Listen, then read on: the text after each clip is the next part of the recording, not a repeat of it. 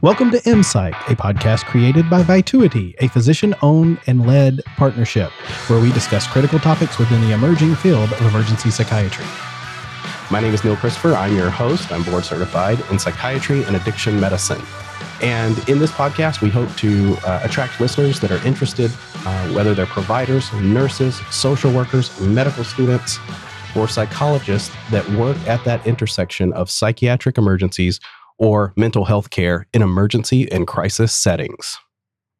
Today, our guest is Dr. Scott Zeller. He's done a lot of work in this area and um, he's won some awards in this area. And so I'm going to give him a moment to introduce himself.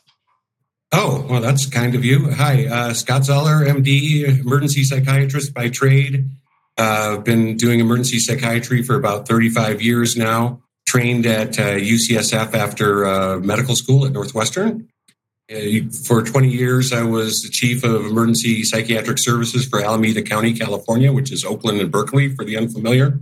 Uh, and then came to Vituity in 2015 uh, and have been working to uh, help improve psychiatric emergency care uh, at hospitals around the country since that time. And you were kind enough to mention, uh, I guess, since you brought it up, I can say I got uh, the National Council for Behavioral Health, maybe the USA Doctor of the Year in 2015.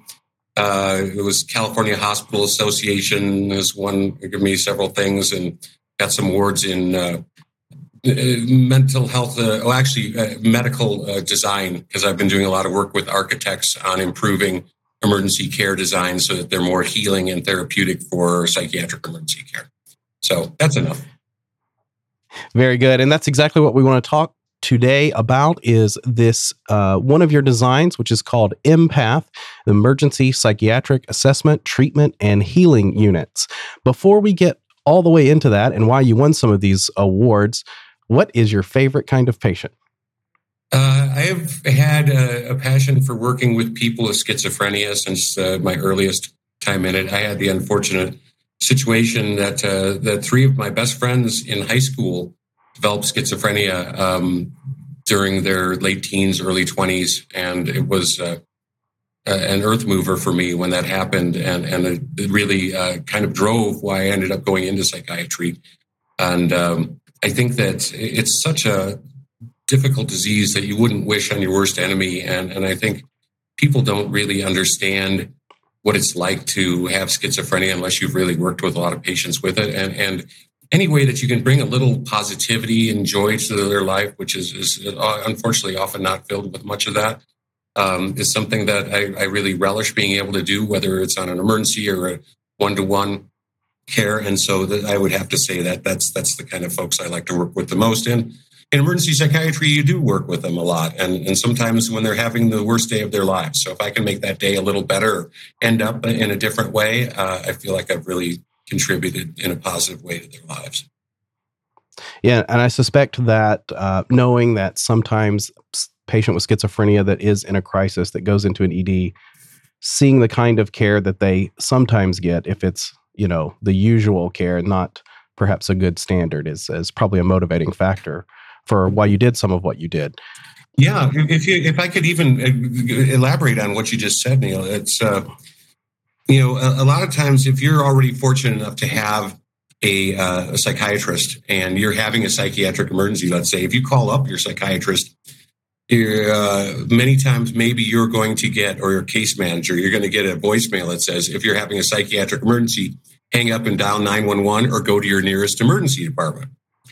And for uh, those people, maybe they've been there before and they could say, wow, you know, the last time I went to, you know, you call 911, they're going to bring you to the emergency department most times, right? right.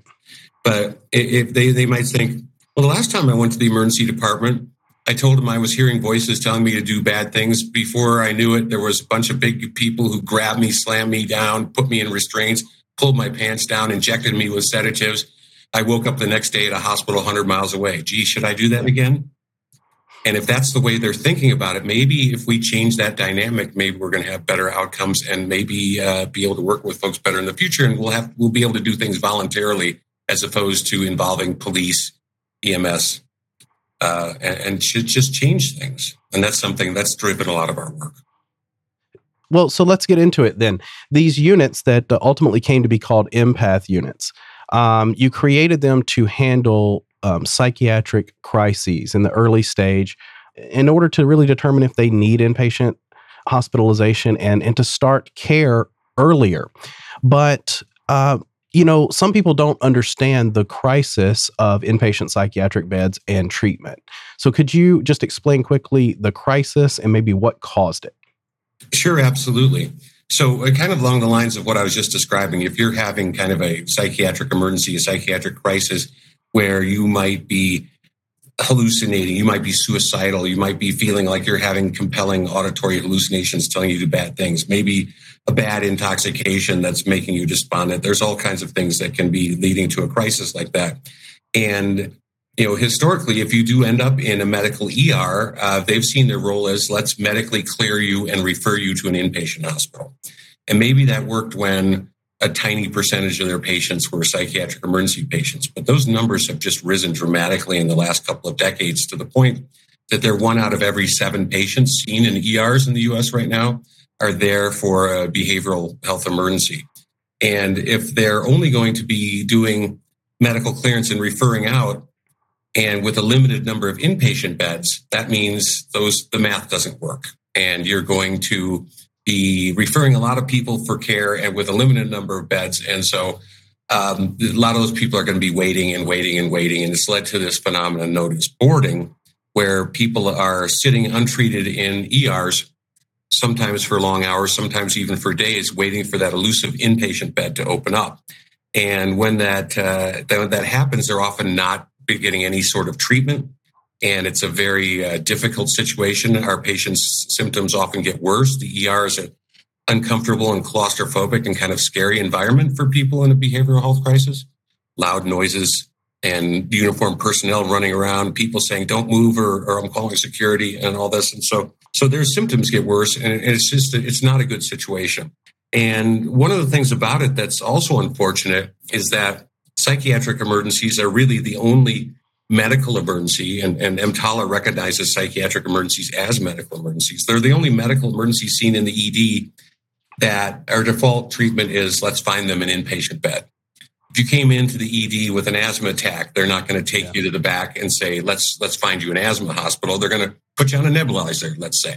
But we're not doing that treatment uh, with the same uh, consistency with the psych patients. And what we've actually found with all of our work is that if you initiate treatment, you're going to find that far fewer of those patients do need inpatient. And that's one of the ways that we can start working on decreasing that bad math about just referring everybody to inpatient. Can we make people better at that emergency level of care?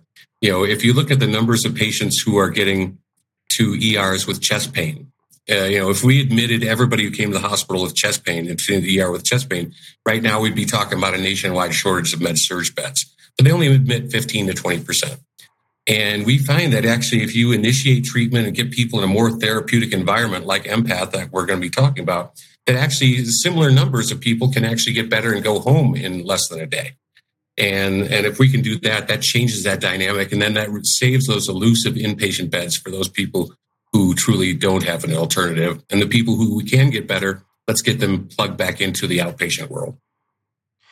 Exactly. And it, it really is to say it out loud, it, it, doesn't even make sense anymore. You say, okay, well, a neurological emergency that has a time clock in the ED, a cardiac emergency that has a time clock in the ED. And, and, and the EDs can be penalized for not reaching certain goals. They could lose accreditation.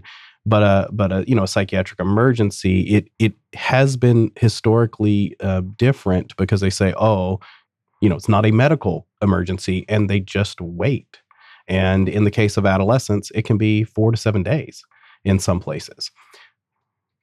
So you developed this model um, as medical director in Alameda County. Uh, you did a study. And uh, so, what did, did the study come first? Did the idea come first? Uh, it was kind of a, combination of the two. So, uh, about 10 years ago or so, I started hearing all of this uh, media attention being paid to the boarding phenomena that we were just talking about. And all the quote unquote experts they were talking to kept throwing up their hands and saying, well, you know, we're holding all these people patients for inpatient beds, and there's not enough inpatient beds. So the solution is we need to build more inpatient hospitals. And and I would hear that and I go, I would get frustrated because I worked in emergency psychiatry and say, no, that's not the answer. That's only perpetuating and kicking the can farther down the road. And I don't think they're going to be building that many more hospitals anyway.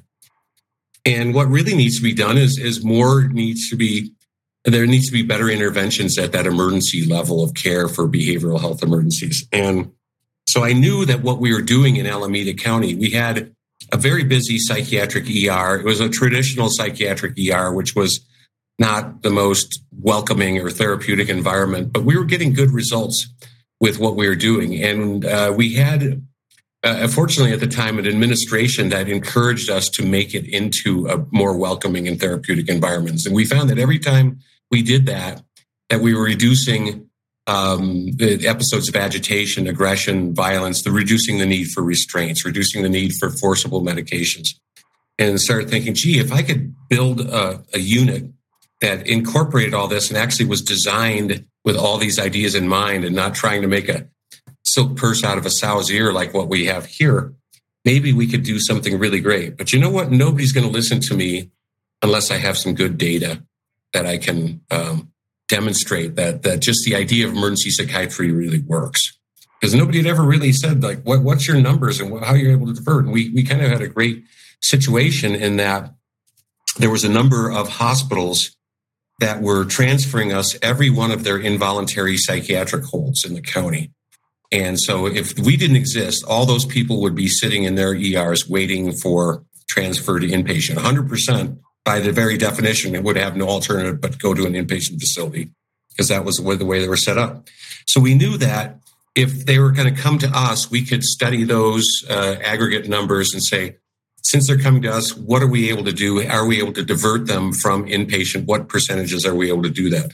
Also, since we exist as a place where an ER can move psychiatric emergency patients to, what does that do to boarding? How does that compare to the California uh, average boarding times? And so we were able to engage the those EDs that, that did that and, and uh, did a 30 day study and found that uh, not only were we able to discharge 76% of those patients that we saw in less than 24 hours, and uh, you know we were also able to minimize that boarding time so that the average length of time once a person was considered to be medically stable until the time they left that ER to move to our psychiatric emergency program ended up being far less than two hours.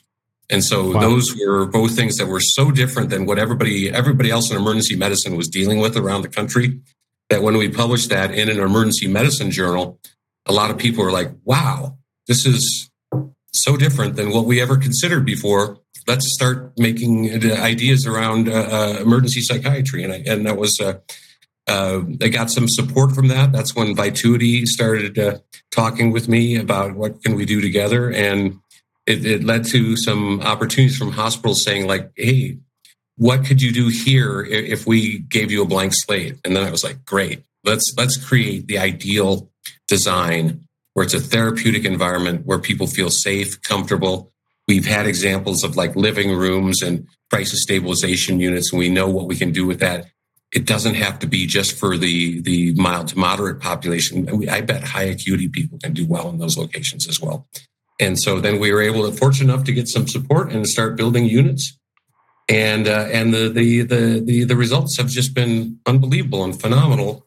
In that empath units that have now been created have good peer reviewed, documented, published studies in major journals showing just phenomenal metrics and outcomes. And, and it's been really a game changer. And it's exciting to see how the uh, the concept is spreading all across not just the US, but Canada and even some other countries are, are picking up on it now as well.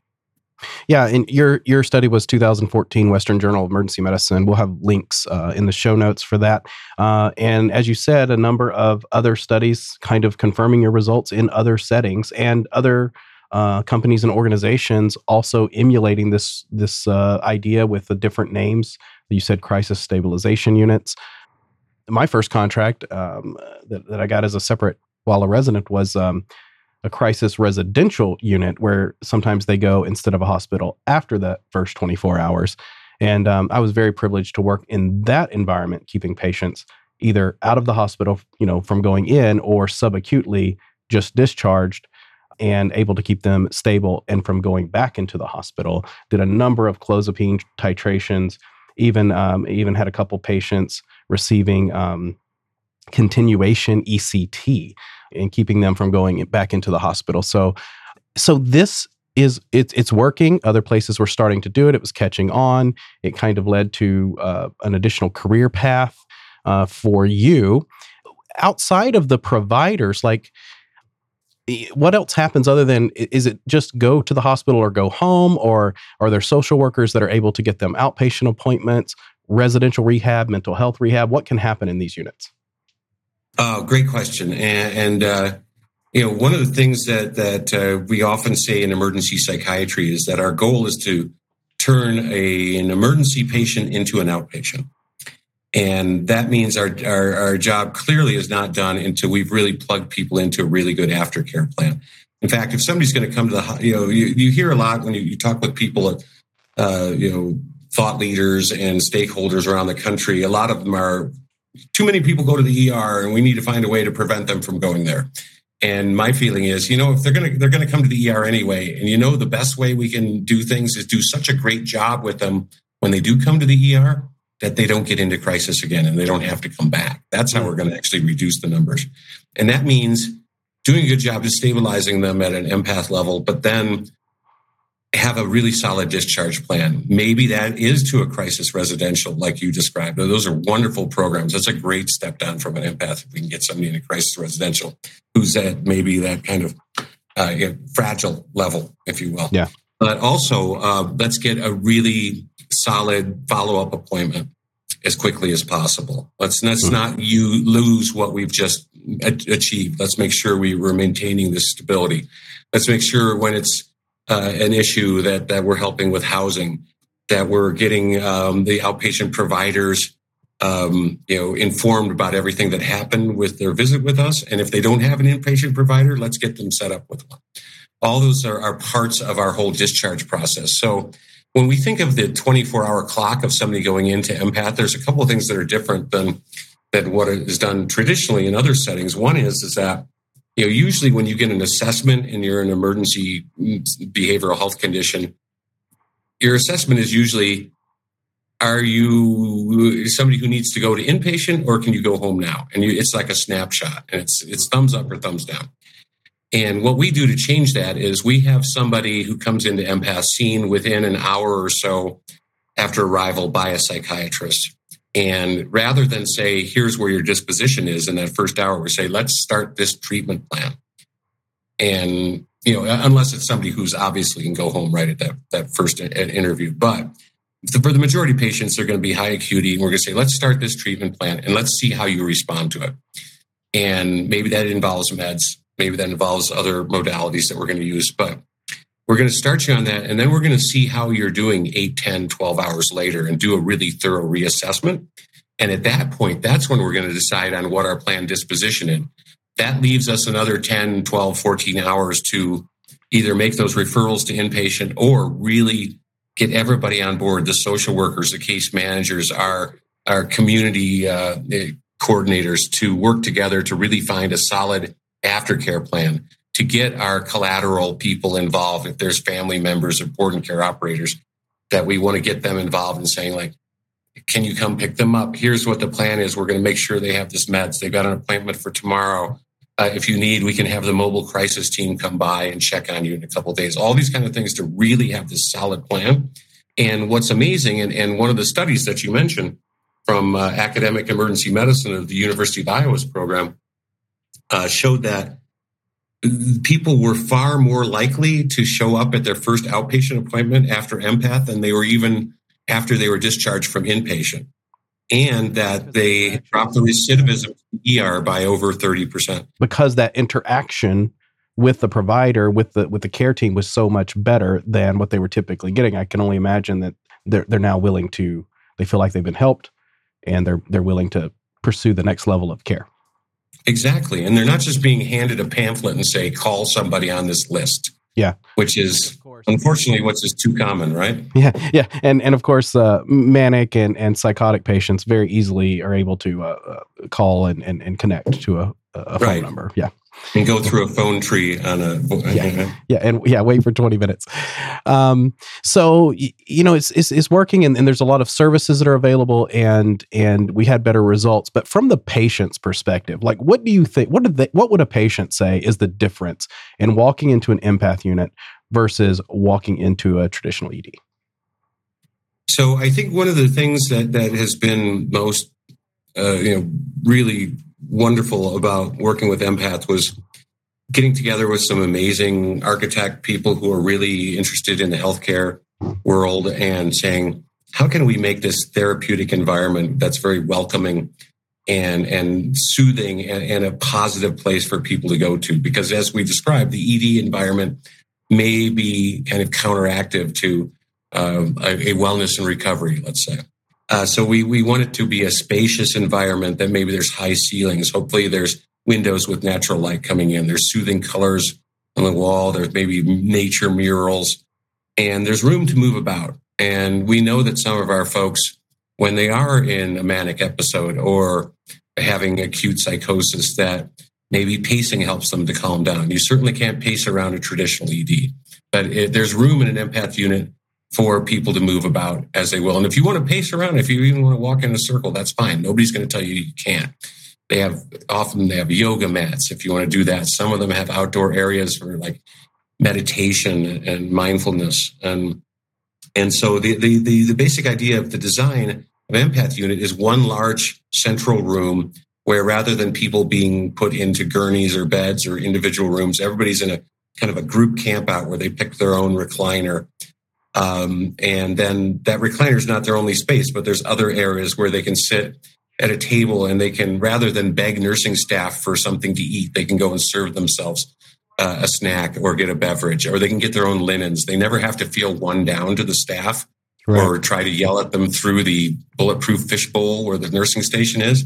In fact, the nurses are interspersed and it's an open nursing station. Everybody's under a gentle, direct observation so that there's never a feeling like you you you can't interact with the staff or they're somewhere else, uh, which we found often leads to agitation and aggression if you can't get their attention. Um, yeah. But instead, that everybody's there and intermingled. And sometimes the staff might go and sit with you at a table and play a board game with you or dominoes. Or if you are, you know, want to move around besides where your recliner is, you can go and watch TV or you can sit and read a book or you can sit at one of those dining tables and get into a game of cards or, dominoes. And and as we know, when we even play cards with our friends, the playing cards isn't the important part. The important part is like having a good chance to hang out with our friends and chat and catch up and have fun. And the cards are kind of a nice distraction so that you can have that conversation. The same thing works in a empath unit where maybe you're playing dominoes and and you have kind of focus on the game, but it's a little easier to talk about your current situation and what's going on. And, and so you get a really kind of nice milieu therapy out of that. And, and we find all these things kind of work together to dramatically reduce aggression, agitation, um, hostility, that patients um, are just much calmer than you would ever imagine, especially for people who are all on high acuity involuntary psych holds.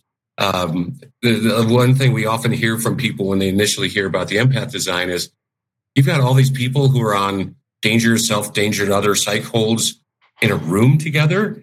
And aren't they tearing each other to shreds? Aren't isn't it like the noisiest place you've ever been in your life? And it only takes a, a, a few minutes of being in one for people to go, my gosh, this is the calmest, most mellow place I've ever been. You could hear a pin drop in here.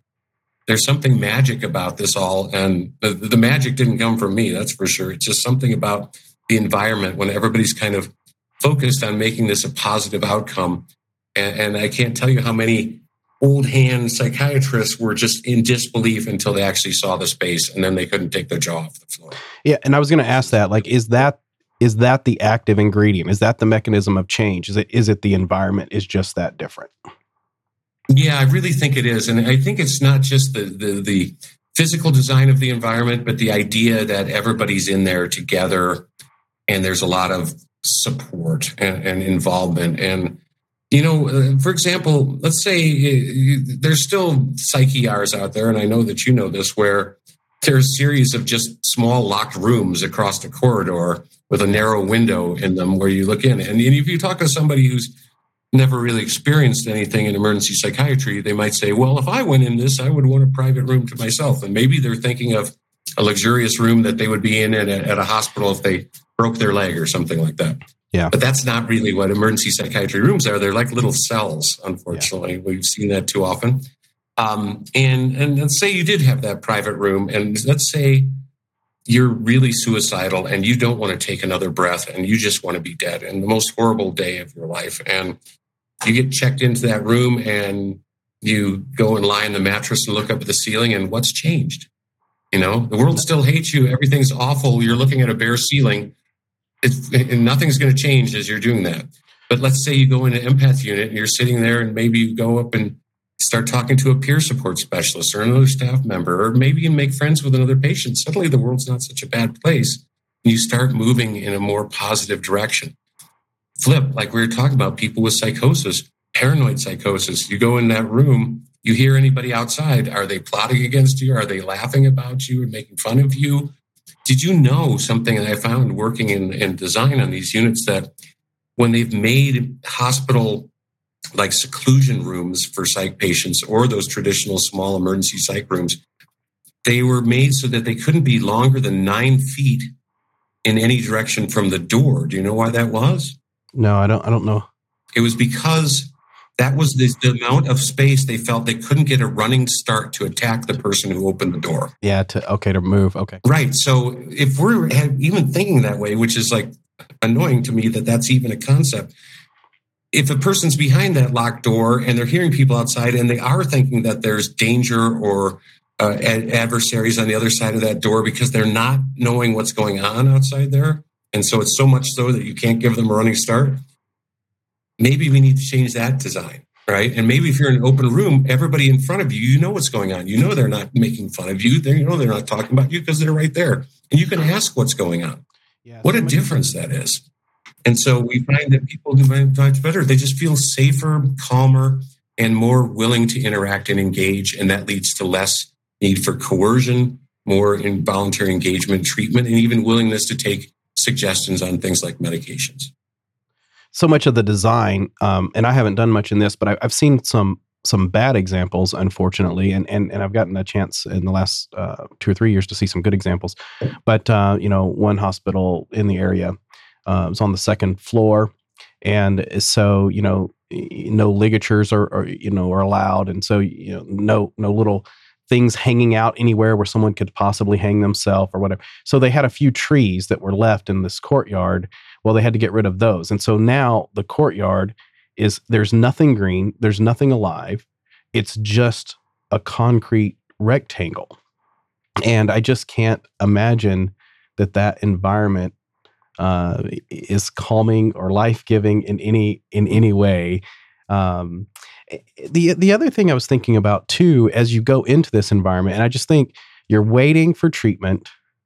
You now have been waiting for hours in your distress and at some point you get hungry and how many people have i seen have to have or you find out later were given restraints and emergency medications just because they couldn't get somebody's attention to give them some food? And i, I just imagine that this kind of environment i think they can just walk up and, and ask for snacks at any time. They don't even have to ask. They can serve themselves. There's a snack station Nobody, you know, what's the other thing funny about that is is that when we first proposed that, there were staff who said, "Well, you can't do that. People are going to make a mess." And and we said like, okay, well, how, would you rather they make a mess of the, the the cracker and cookie pile or a mess of somebody's face?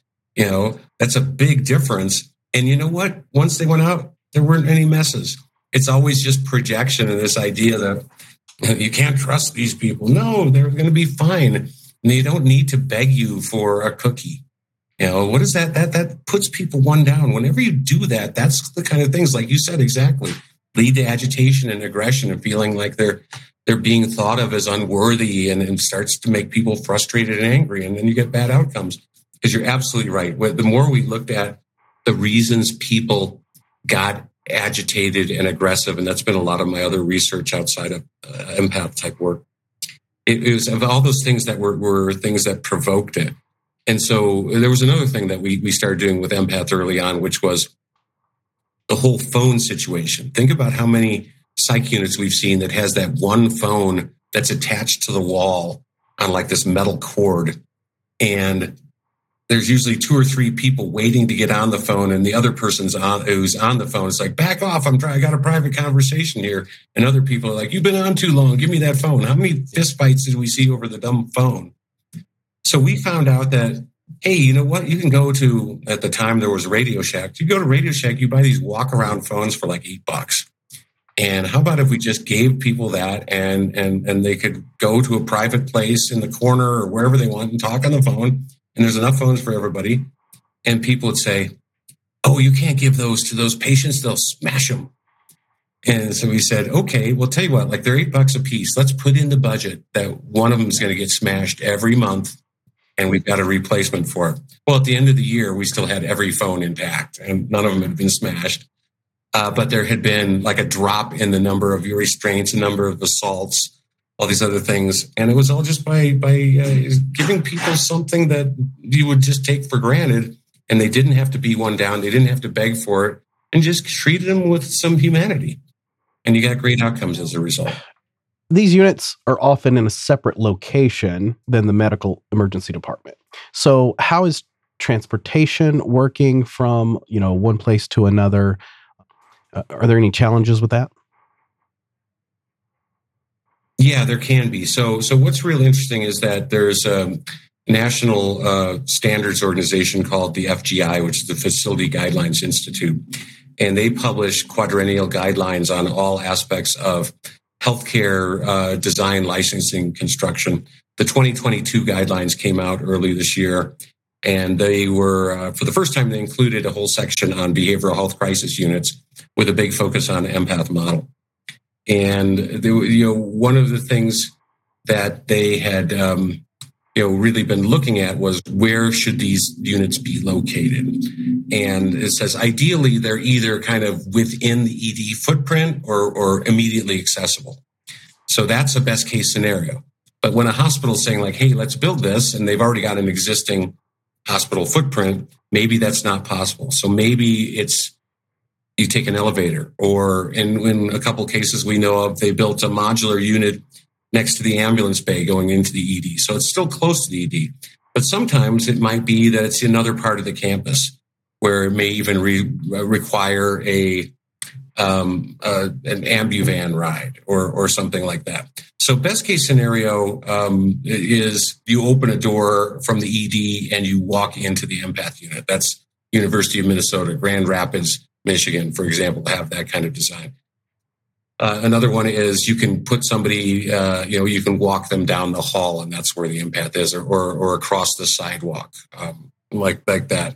But if you have to, your only choice is to transport, um, you know, a quarter mile, a half mile away. Then it's going to be an ambuvan, and and some of the problems that arise with that, it makes it a little more difficult to get through your state licensing if you got that set that much of a separation Makes some of the reimbursement uh, models more difficult because they say it's not really an observation unit now because you left the ED that far.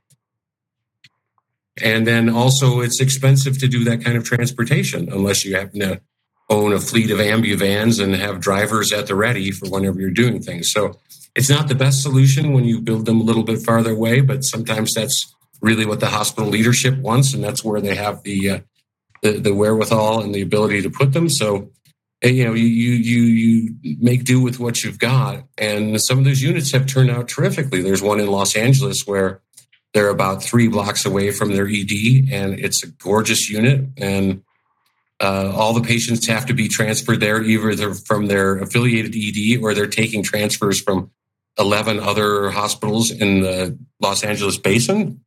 And so it's been working out wonderfully. But and maybe it's because now everybody arrives by transport. That uh, they they focus on uh, the intake process, meeting that delivery, if you will, at the door. Um, you know, having a really good triage nurse, intake nurse, having that doc see them quickly as possible.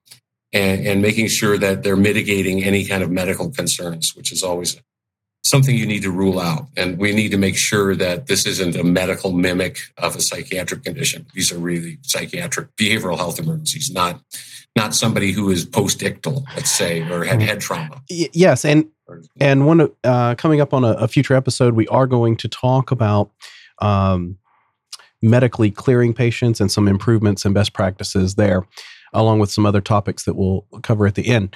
Um, any differences um, it, from one state to another? Have you have you noticed any major differences um, as is it implemented in different areas of the country? Yeah, um, I mean, every state has its own different idiosyncratic laws and ideas. Let's say, uh, and it can even break down to every county within a state and be different. We've come out with a saying that when you've seen one empath unit, you've seen one, and it's mostly a reflection of of how different every region, location, state is. And so you have to try to adapt to each each part of it. Some places, uh, you know, right now, uh, a state where um, there really has some exciting new empath units being developed is the state of Virginia. And Virginia is a very unusual state because it works on um, a model where somebody has to go and see a judge within a certain amount of time to get an order for an involuntarily psych hold. And then, as opposed to, say, California, where we have 72 hours on that initial involuntary hold, in Virginia, it's eight hours. And in Virginia, the police have to sit with them for that entire eight hours until a decision is made by a magistrate if they need to go to a psychiatric hospital. And wow, what a what a what a what a setup, right? It's there's been some bad outcomes because eight hours elapsed and they weren't able to do X or Y. And so they had to let somebody go. And then there was a really bad outcome. So there's actually a willingness within the state legislature, and they're working on some legislation right now to envelop empath models into kind of their state ideas that going to empath would be similar to going to an inpatient unit. So instead of having it be an eight hour, it becomes a 72 hour and uh, and that's going to be a game changer for them. So that's just an example of how, in some states, when they uh, they realize that there's not just the world of ER and inpatient, but there can be this psychiatric emergency idea. There can be empath. There can be other models of emergency psychiatry care.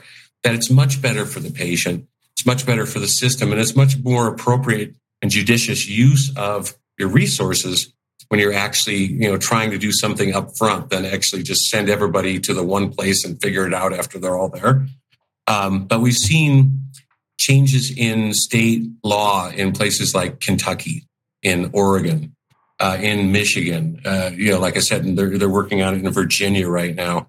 As just the ones that immediately come to mind that hey the, these things the old way didn't work and here's a model that can work if we tweak the laws a little bit. And so that's that's really what has been something that's been very gratifying when the, the you know policymakers and, and legislators in the state recognize what they can do differently to make things better. But that being said, I just was able to mention four or five states. There's a lot of other states out there that are pretty hard and fast. Well, this is how we do things, and it can't ever change because how could it change? Because that's how we do things. Right. Sometimes it's not changing the law directly. I think it, here in California, it wasn't so much changing the law as custom implementation in each county. But you did, um, maybe indirectly, but uh, there was a change in the way we can bill for a crisis unit, even here in the state, or for a crisis encounter. Is that is that correct? Yeah, well, you know, it's actually interesting in in that is that there's long been a great way to reimburse crisis care in California, uh, and it's a crisis stabilization code that's in Medicaid in California, what we call Medi-Cal. Um, that that actually has uh, a well defined uh, that there can be two kinds of crisis stabilization. One that's done in the community, which is called crisis stabilization dash UC or urgent care, or if it's done in a hospital, crisis stabilization dash ER. So that was actually a way to reimburse the classic PS programs that have existed in California going back to when I was a, a newbie. Um, but not that many people knew about it. In fact, if you look at it, just about any state's code, that that that billing code for crisis stabilization is in there, but they've okay. never activated it or funded it. So it's actually like a well-known concept, but even where I was in Alameda County, we actually had to go to the county and say, "Hey, you know what? Here's a great way for you to reimburse us, and it's an hourly reimbursement rather than cost basis or trying to give us a per diem or, or just a lump sum. Why don't you pay us for the work we do, and that will actually reward us when we do a great job.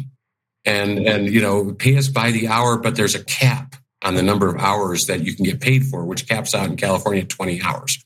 So that encourages us not to dilly dally to get to see patients right away initiate that treatment right away because our uh, you know our, our, the people who are holding the purse strings at our hospital are saying like you know you uh, after 20 hours goes past we're losing money so do the best you can to get people uh, fixed and better and moving along in in you know 20 hours or so. And and so uh, I, I, when i hear that i'm great because i know that the great majority of psychiatric emergencies can be stabilized in less than 24 hours. And if i've got a 20 hour target nobody's going to be mad if it's 22 hours you know we're still getting a reimbursement. They'll be mad right. if it's 48 hours or 72 hours if you're only getting paid 20 right so but that makes us really focus and change our mindset to doing things by the minute and the hour rather than by the day or the week. And when we we ha- we change that mindset and, and do things emergently, like what they we our medical counterparts do in the medical ER, that that's when we get the real bang for the buck. And you know, when when you think of the way that we've done things, when we talk about somebody boarding for for hours or days, and then they finally get that inpatient admission, and maybe they get that acceptance at four in the afternoon and then they get transported there and they arrive there at like nine o'clock at night. You know that the, the nurse is going to get a prn uh, admission orders for that person from the doc on call.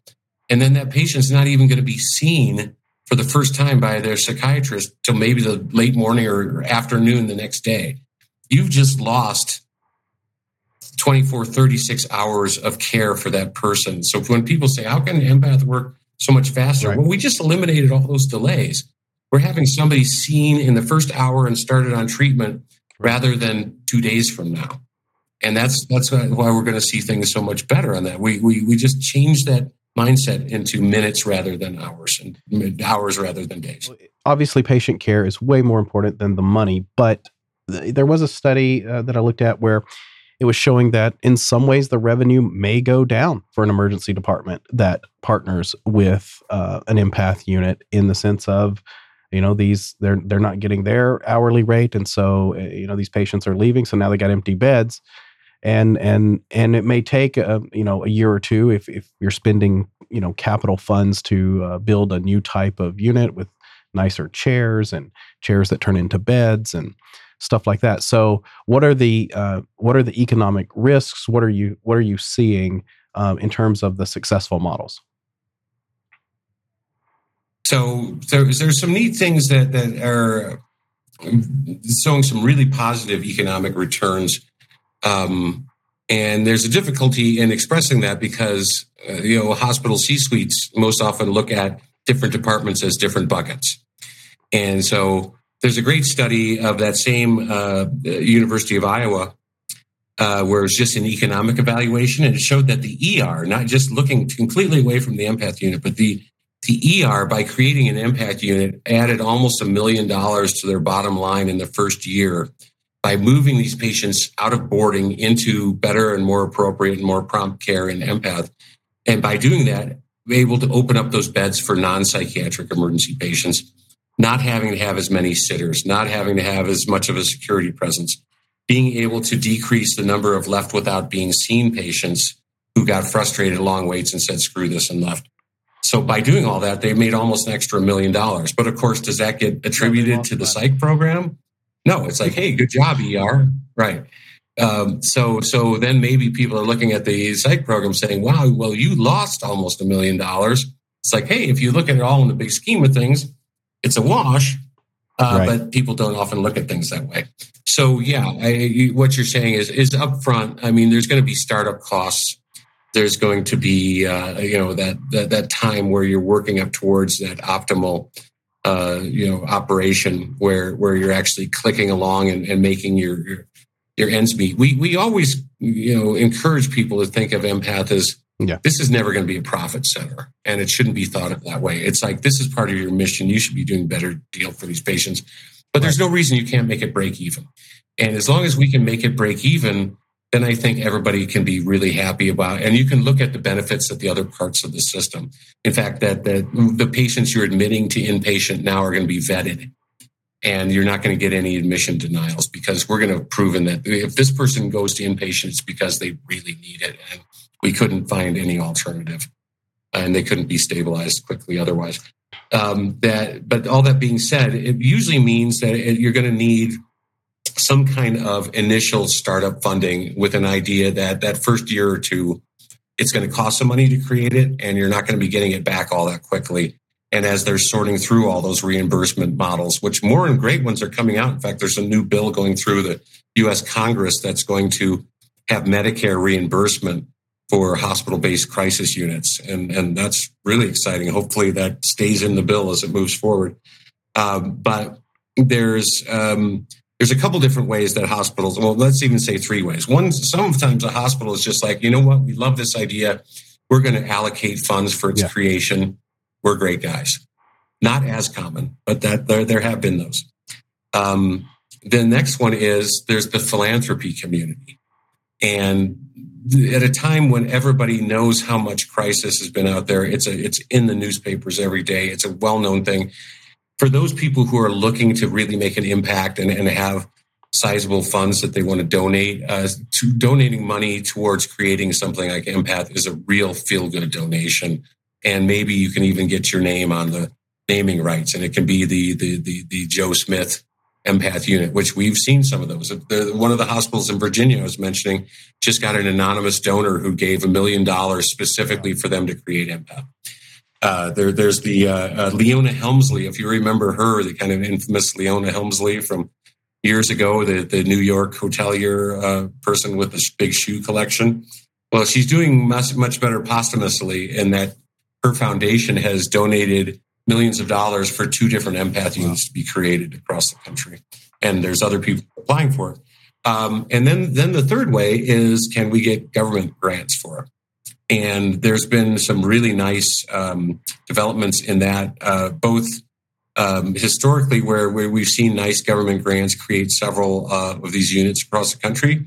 But what's just been announced and actually is going live um, at the next week is uh, a California uh, grant that has allocated $20 million in grants in the state specifically for hospitals to build wow. empath units by name. So if you're a hospital that has sees mental health emergency patients in your hospital medical ER, and you want to build an empath unit, you can now apply for uh, for part of this twenty million dollar grant program to build an empath unit. Um, and I think the RFA for that goes live on December twelfth. I mean, yeah, I guess what we need too is uh, CFOs and COOs that are willing to look beyond the silos and, and and look at the big picture, and and that would be helpful in seeing, you know, our our our organization is caring for patients uh, more quickly and uh, you know in a better way yeah and you know one thing along those lines the c-suite has been hearing for several years where their chief medical officer of the emergency department where their cmo of the hospital have been talking to them relentlessly of like we're overwhelmed with these psych boarders in the ER, and it's not good for the psych patients. It's not good for the rest of the ER. What can we do about this? And so they've been hearing that over and over and over. And then when they learn about empath, they're like, wow, this this may be a solution. And and so maybe you're right that the COO or the CFO is kind of like, well, that sounds like it's going to be cost a little money. And they're like, yeah, but look at how much this is going to change everything and look at the patient satisfaction scores we see on these units around the country where you've got like 90% of the patients who go through them saying they had a great experience and these are people who were brought in yeah. handcuffed from the back of a squad car at the beginning of their stay and at the end of their stay they left saying wow this was great and, and what a difference that is so and at the same time making much things much better in their er which is usually kind of the jewel of every hospital so Yeah, if you don't have to run past five uh, psych gurneys to get to your code stroke, it, your ER is working a little bit better. Um, so let's talk about some some lessons learned, some take homes. What can an inpatient psychiatrist learn from the empath model? Uh, I think uh, for inpatient psychiatrists, when a lot of them, uh, you know, because they have been doing inpatient and they're kind of focused on that world, they're initially saying, how can you do people in less than 24 hours? Because it takes several days for really to get on top of things. And just an explanation that we're not trying to replace what you're doing. We value what you do on inpatient. And what we're trying to do is really get the patients to you who really need inpatient. You know, those people who've come to you who you're kind of like your initial value, like, why are they even here? And they're only going to stay a day or two and they take tons and tons of paperwork. It's disruptive for the patient, it's disruptive for the staff. We're going to make sure all those people get the help they need and aren't even going to come to your facility anymore. We're going to do a great job for them. And you're used to right now getting referrals from emergency departments where you just have a quick note from an ER physician and you don't know much about what's going on with the patient beyond that. Now you're going to get a referral where you've got a comprehensive evaluation from a psychiatrist. You're going to have 10 to 20 hours of documented response to a designated treatment plan so that you're going to see is this somebody I need to worry about? Is this somebody who's going to come in and be violent or do we already see what's going on? They've already started on meds. We're going to have response to that. We're going to know that they're not going to have side effects. We're going to know whether or not they need restraints. All these things are going to be happening that for those people that we have determined after empath are still going to need inpatient, you're going to get one of the best packages that you've ever seen compared to the, the historic referrals. And your patient's going to be able to hit the ground running because they already have their first day of treatment under their belt. So it's really a win win for the inpatient and on top of that, like I said, you're not going to get any more of those insurance denials. Everybody's a slam dunk admission now. So while there may be, when we first come in and start talking about this, some of the inpatient docs are apprehensive, the more they see what this means for them, I think it actually is, is kind of like, you know, if you're an inpatient hospitalist on the med surg floor, can you imagine if just everybody came direct referrals from the community as opposed to everybody going through the ER? You would have a pretty hodgepodge of patients on your med surg floor. This is empath is filling that role like the ER does for uh, for the, the med surg patients, and that makes it better for the people who are those hospitalists. Right? And I've worked in both roles, and I can say that I've definitely felt the difference um, when I have my inpatient hat on because you basically look at it and you go, oh, okay, this this patient's already received, you know, their first day of treatment. They weren't able to be stabilized, and so you're, you're absolutely right. It's like they tried, it didn't work, so I need to watch them for a few more days. It also cuts down on the number of second day discharges at hospitals that don't have these or, or where they didn't try because you know have a number of people come by, they get a good night's sleep, they get a medication refill they're ready to go the next morning. Well, those aren't coming into the inpatient unit if they've gone through right. an empath unit. Uh, what would you say, or what is there to learn, um, you know, from a social worker or a nurse that might work in this in, in environment? Yeah, that that can often be a real um, um, struggle initially, and, and and not limited to nurses and social workers, but just docs in general. Anybody who works there, if you haven't worked in an emergency psychiatry environment before, it's really different than let's say you're you've only worked on inpatient. Let's say you're an inpatient nurse and you've only worked night shifts before. Well, often night shifts in a lot of inpatient units, patients are all asleep. You're hanging out in the nursing station. You go around and do some checks to make sure that the, you can still see people that are breathing, and that's about your job at night. And you know that, they kind of think that's the pace. What's going to change if you work an empath is that it's just going to be like an ER. There's no clock. I mean, you're going 24 7. People are coming in and going out at all hours of the day, and you can't expect that there's going to be, uh, you know, a busy time of day and a slow time of day because you're, you're going to be working more emergently. You're also going to have to start thinking of term things in terms of hours rather than days.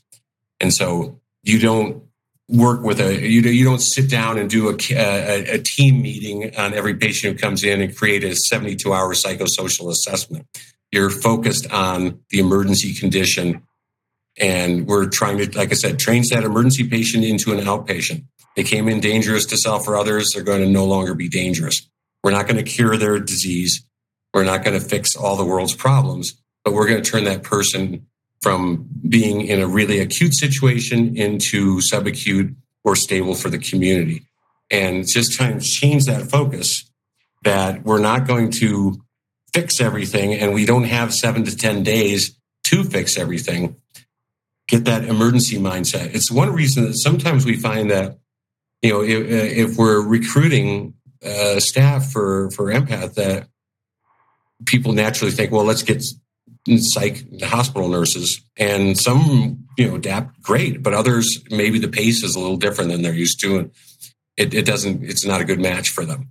Meanwhile you might have the emergency medicine nurses who have a particular interest in working with behavioral health patients and maybe that's the ones they've been kind of assigned to in the er and they work great with this population and they're more familiar with the pace. So sometimes a good mix of that of having ER nurses and and and inpatient psych nurses. They learn from each other. They benefit from each other's knowledge and their particular actions, and that's when you get a really thriving unit. And we've seen some places where the uh, they they try to put too many rules on which nurse or social worker or whoever can be there, and I'm always saying like, no, put put in your job description that you want. Uh, I mean, don't make the job description too exclusionary keep it open to anybody who self selects who wants to work in a place like this, who's interested in this population. And those should be the people that you want. You, you don't want to say like must have two years of, of post RN inpatient psychiatric uh, experience. No, then then you're not going to get the right people. Get people say like, hey, you know what? I like working with these folks. I, I really feel it's exciting and gratifying to work with them, and I want to help these folks. I want that person working there, and I don't care what their uh, how many years of X, Y, or Z. I, it's it's the passion you're looking for, and when you get that, then you get really, really good, good employees. It is nice to create that healing environment that is different. And I would say, if you're listening and you you are a provider or a social worker or nurse, and, and you're looking for a different way to care for patients in psychiatric crises. Um, look up an empath unit in your area and and and see if they have some openings because they would love to meet you if you want to contribute to that environment. A couple of last questions. What can the emergency medicine physician learn from this approach? I think the main thing is is that um, you know that these are you know just another kind of emergency condition that the role of uh, emergency care is not to do a medical clearance and hold for an inpatient bed, but actually to initiate treatment, see what we can do these people are suffering just as much as anyone else is suffering. Maybe that suffering is not as obvious because they're not actively bleeding. They're, they're, they don't have a clear cause of pain, but they're, they're still suffering nonetheless. And it's, it's agoni- agonizing suffering that the, it's the, uh, the psychiatric equivalent of severe pain. And we want to help people that we know that are suffering from pain to relieve that pain as quickly as possible. We want to do that with our psychiatric pain as well. So kicking the can down the road, pushing them into that gurney in the hallway is not making those people any better. It's not helping that suffering. What we can do is immediately address that suffering. And in doing so, a lot of those folks are going to get better and not need to go to that inpatient unit. And whether that's through an empath unit or whether that's doing it uh, in your own ED, you know, I hear from emergency medicine docs all the time, and it's almost they're kind of embarrassed about it, is they get very, very little education and working with mental health, behavioral emergency patients in their training. And now that it's one in every seven patients they see, that seems a little silly when you think about it. You know, some of them, I've talked to people, their entire program was one lecture, one one hour lecture per year. That's all they got on behavioral emergencies. Usually it was like, what, what med to give the agitated patient to knock them unconscious? And, and that's all they all they got. And you know, and, and, you know, a lot of emergency medicine docs, it's maybe they think it's a little outside of their uh, interest, but the, the more you teach them, and the more that you you show them, hey, there is a better way, and this is like your head.